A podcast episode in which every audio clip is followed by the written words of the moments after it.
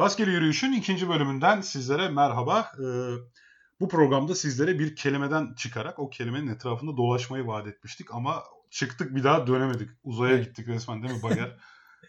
evet evet. Yani şimdi zaten formatı da bizim ısınmamız gerekiyor. Hem süreyi de bir iki dakika açtık hem de şey yaptık. Ee, gezinip tekrar o kelimeye çekmeye çalışalım birbirimizi olabildiğince. Evet evet biraz biraz burada konu polisliği yapalım ya. Hop dışarı çıktın geri dön falan diyelim ya. Evet. Bir de süreyi bu Çok... süreyi dahil edelim dedik. O yüzden hızlıca başlayalım bence. Kelimemizi Peki o zaman rastgele kelimemi seçiyorum. Tamam. Haydi rastgele bastım. Sevmek. Çok, Sevmek. Çok of. romantik bir program bizi bekliyor. Yo yani sevmek mesela çok şey e, bu şemsiye ne ne deniyor Türkçe'de bilmiyorum umbrella term. Ee, Şemsiye şey geniş skalalı anlamlı bir evet, kelime evet. Sevmek çok, çok şey türetken türetken ediyor. bir kelime belki de türetken. Yani mesela ben sana şöyle provoke edeyim e, zorlaştırmak için. Evet abi. objelerin birbirini sevmesi ya da e, bitkilerin birbirini sevmesi ya da daha doğal parçaların sevmesini nasıl kullandığımız üzerinden ilerleyelim hmm. derim. Şimdi, insan deyince çok basit. Ya basit derken yani konuşacağımız şeyler çok konuşulan şeyler ama bitkilerin birbirimizi ya bu bitki burayı sevdi. Hmm. Şimdi objelere dönelim mi? Objelere. Olur araba bu yağı sevdi. Şimdi ben biraz fizikalist bir insanım galiba. Tam emin de değilim de ama hani e, objelerin bir bilinci olmayacağını, sevmenin bilinçle bilinçle en azından farkındalıkla, benliğin farkındalıkla, farkındalığıyla ilgili bir eylem olduğunu ve objelerin birbirini sevemeyeceğini, objeler eğer birbirine bir x bir şeyi yapıyorsa bile bizim biz insan olarak onu sevme deneyimiyle adlandıramayacağımızı söyleyerek başlayabilirim. Tamam ama dilde kullanıyoruz. Ben sana şunu soracağım şimdi. Neden arabam bu yağı sevdi diyorsun mesela? Diyebilirsin ha. yani. İşlerin yolunda gitmesini diyor olabilir mi? Mesela bu bitki evet, burayı ama, sevdi. Neden? Ama Beklentine şu, uygun davrandı. Ama şu da var. Neden sevdiğini bilmemen de var. Yani o çatı terim ha çatı terim olma özelliğini koruyor yine. Yani hmm. sebebini bilsen e, güneş alması gerekiyordu. O yüzden şurayı bilmem ne falan derim. Ama sevdi sanki böyle şey gibi. Ya ben tam olarak neden bunu yaptığını bilmiyorum ama bu ona şey gibi. bu ona yaradı. Yok beklenmedik değil. Yani sebebini bilmediğim bir şekilde anlamlı ilişki kurdular. Hmm. Bak şimdi çok karmaşıklaştırdın. Evet. Mesela arabam bu motor yağını sevdi. Evet. Aslına bakarsan arabam bu motor yağını sevdi de de bitki bu köşeyi sevdi de de aslında daha öncesine nispetle olumlu bir gelişmeyi kastediyoruz bence sadece. Tamam. Ama yani arabam bu motor yağını sevdi demeden önce şöyle bir deneyime muhtaç mıyım? Arabamın olumsuz bir sonuç verdiği bir başka motor yağı kullanmadan bunu der miyim? Yani Yok, mesela şöyle... diyelim arabanı aldın sıfır. Hı hı. İlk motor yağını koyduğunda araban bu motor yağını sevdi der misin? Yoksa daha öncesinde arabanı sevmediği bir şeyle karşılaşması mı gerekiyor? Yok o mutlaka karşılaşması gerekiyor. Çünkü insanda da öyle ama yani. Bir şeyi sevmen için bir şeyi sevmemen tabii gerekmeyebilir bu da felsefi bir şey ama genelde şey var yani bir şeyi seviyorsan bir şey sevmiyorsun algısı var. Yani sevmek e, ortalamanın üstü gibi bir hava var aslında. Ha, kelimede. Anladım. Dolayısıyla şimdi bir ürü motor yağını denemiş olman lazım. Ama şunu demiyorum e, ben zaten hangi motor yağın arabaya uygun olduğunu biliyorsam ona sevmek demem. Ben zaten bunun uygun olduğunu biliyordum ve onu kullanıyorum derim. Bu buna doğru derim. Bu buna uygun derim. Uygun başka bir kelime ama sevmek şu gibi böyle daha çok. Hani ben tam olarak neden olduğunu bilmiyorum ama bu bununla uyumlu. Ee, dolayısıyla... Yani rastgele deneyler gibi bir şey mi? E, ama rastgele deneyler sonucunda çıkan, çıkan e, sebebi kozalitisi yani nereden çıktığı bilinmeyen pozitif ilişki. Niye bu kadar bilinmeyende takıldığını anlamaya çalışıyorum. E çünkü bilirsem sevgi dememe gerek yok. Yani çatı terim olmasının özelliği o. Biliyorsam açıklayabiliyorum. Mesela ben e, o bana para verdiği için onunlayım. Ben işte o bana bilmem ne verdiği için onunlayım yerine. Ya ben onu seviyorum ya.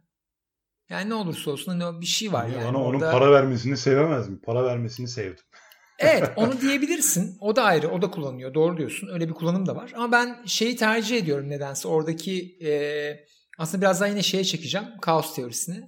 Yani tam muğlak, net anlaşılmayan e, bir şey olması e, anlamlı kılıyor. İnsan duygu terimleri genelde çatı terimdir zaten. Bizim zaten ben toparlayayım mı? Sen bir belirsizlik faktörü olması gerektiğini düşünüyorsun. Evet, evet, evet. Sevme eylemini kullanabilmem için. Aynen öyle. Ama mesela şöyle bir cümle de gayet kurabilirim değil mi? Ben gayet arabama hangi motor yağının iyi geleceğini biliyorum. Tamam mı? Evet. Ve evet. onu koyuyorum. Ve diyorum ki evet hakikaten sevdi. Hmm, o zaman şüphen var ama demek ki.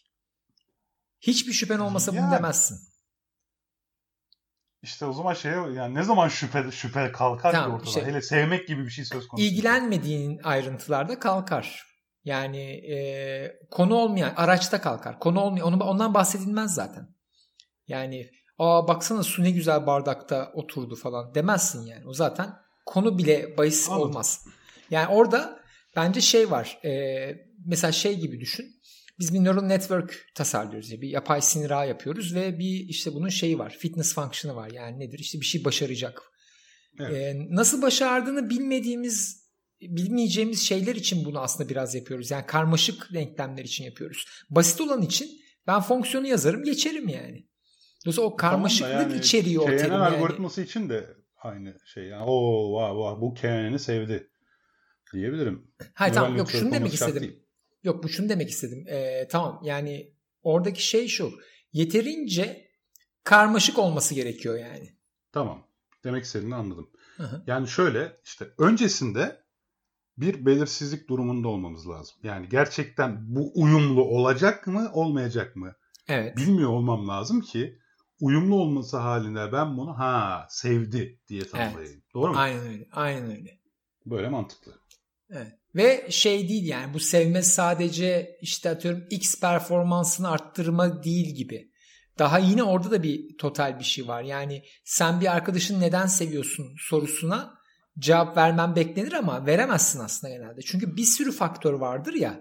Ee, Ama mesela... insanlarla objeleri bence burada sevmek fiili üzerinden mukayese edemeyiz gibi geliyor bana ya. Tamam zaten şunu yapıyorum. Ee, sevmek fiilinin insanlar arasındaki kullanımıyla objeler arasındaki kullanımında bir benzerlikler var mı diye bakıyorum. Ben de senin aynı fikirdeyim. Ama tamam. buna bakmamı engellemiyor bu. Çünkü normalde biz bir örnek vereyim. İşte bir tane şey yazacağız. E, yazılım yazacağız. Şiir yazan e, bir yazılım yapacağız. Ve romantik şiir yazması istendi bizden.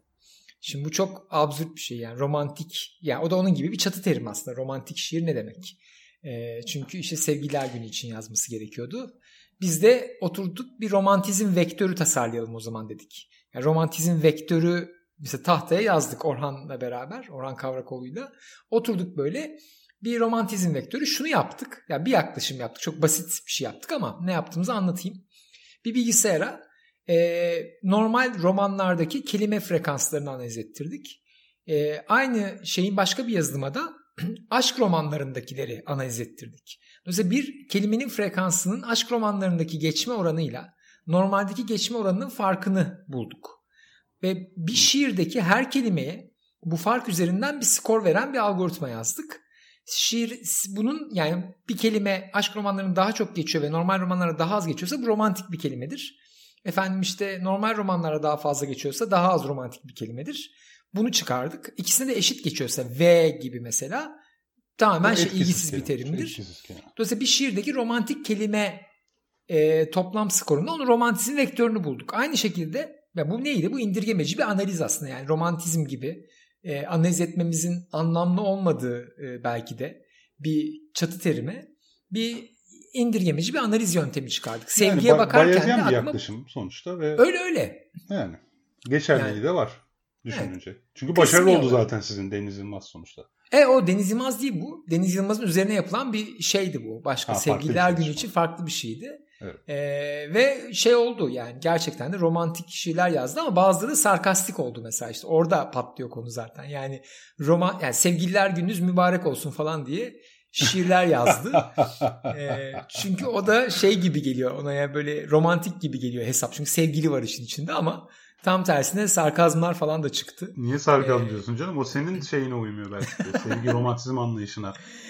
Baya evet. böyle şeyde mesela hani İslami böyle dindar insanlar arasında seninle birlikte işte abdest sırası kavgası yapmak istiyorum falan gibi cümleler tamam. var. Ama sevgililer gününüz mübarek olsun ki neyle dalga geçiyor, kime laf sokuyor falan insan düşünüyor yani böyle. Hatta yani mesela şey falan yapıyor böyle e, sevgililer günü gibi başlıyor şiire aşk şiiri başlıyor. Küfredip bırakıyor mesela son satır. Çünkü Twitter datasından da beslendi.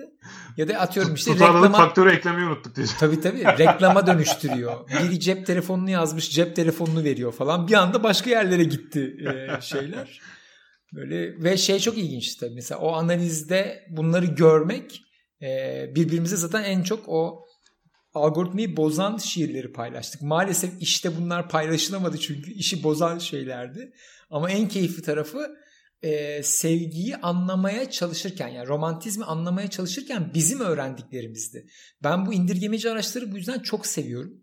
Çünkü çok iyi bildiğini düşündüğüm bir kavramı bu Bayez'in mantıkla mesela analiz ediyorsun ve o içinde bilmediğin bir sürü şey oldu ya da yani planlarken mesela, aklına gelmeyecek şeyler getiriyor.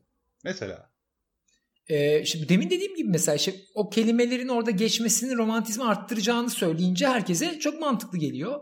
Ama o kelimelerle aslında sevgiyi gömüyor da olabilir. Semantik katmanda bambaşka bir yere gidebileceği çıkıyor. Yani hmm. aslında oydu. Mesela ee, mübarek kelimesini nasıl bir şeyden almıştır? Senin o mübarek ellerin falan gibi. Yani mübarek ortalamada kalmış olabilir. Ee, ve ha, oradan hani çok şey zarar görmemiş olabilir hatırlamıyorum. Mesela şey de yapmıştı. Fransızca kelimeleri çok romantik buluyordu. Çünkü sadece aşk romanlarında geçiyordu o kelimeler. Dolayısıyla atıyorum Paris deyince aha romantik falan bunlar da vardı içerisinde. Mübarek ee, Paris'in sana dün bir tepeden baktım mübarek Paris falan. evet. Okey süremiz bitti. Bitirelim evet. bence. Öyle Haydi devam edelim. Tamam peki o zaman. O zaman herkese iyi akşamlar diliyoruz. İyi akşamlar. Görüşürüz.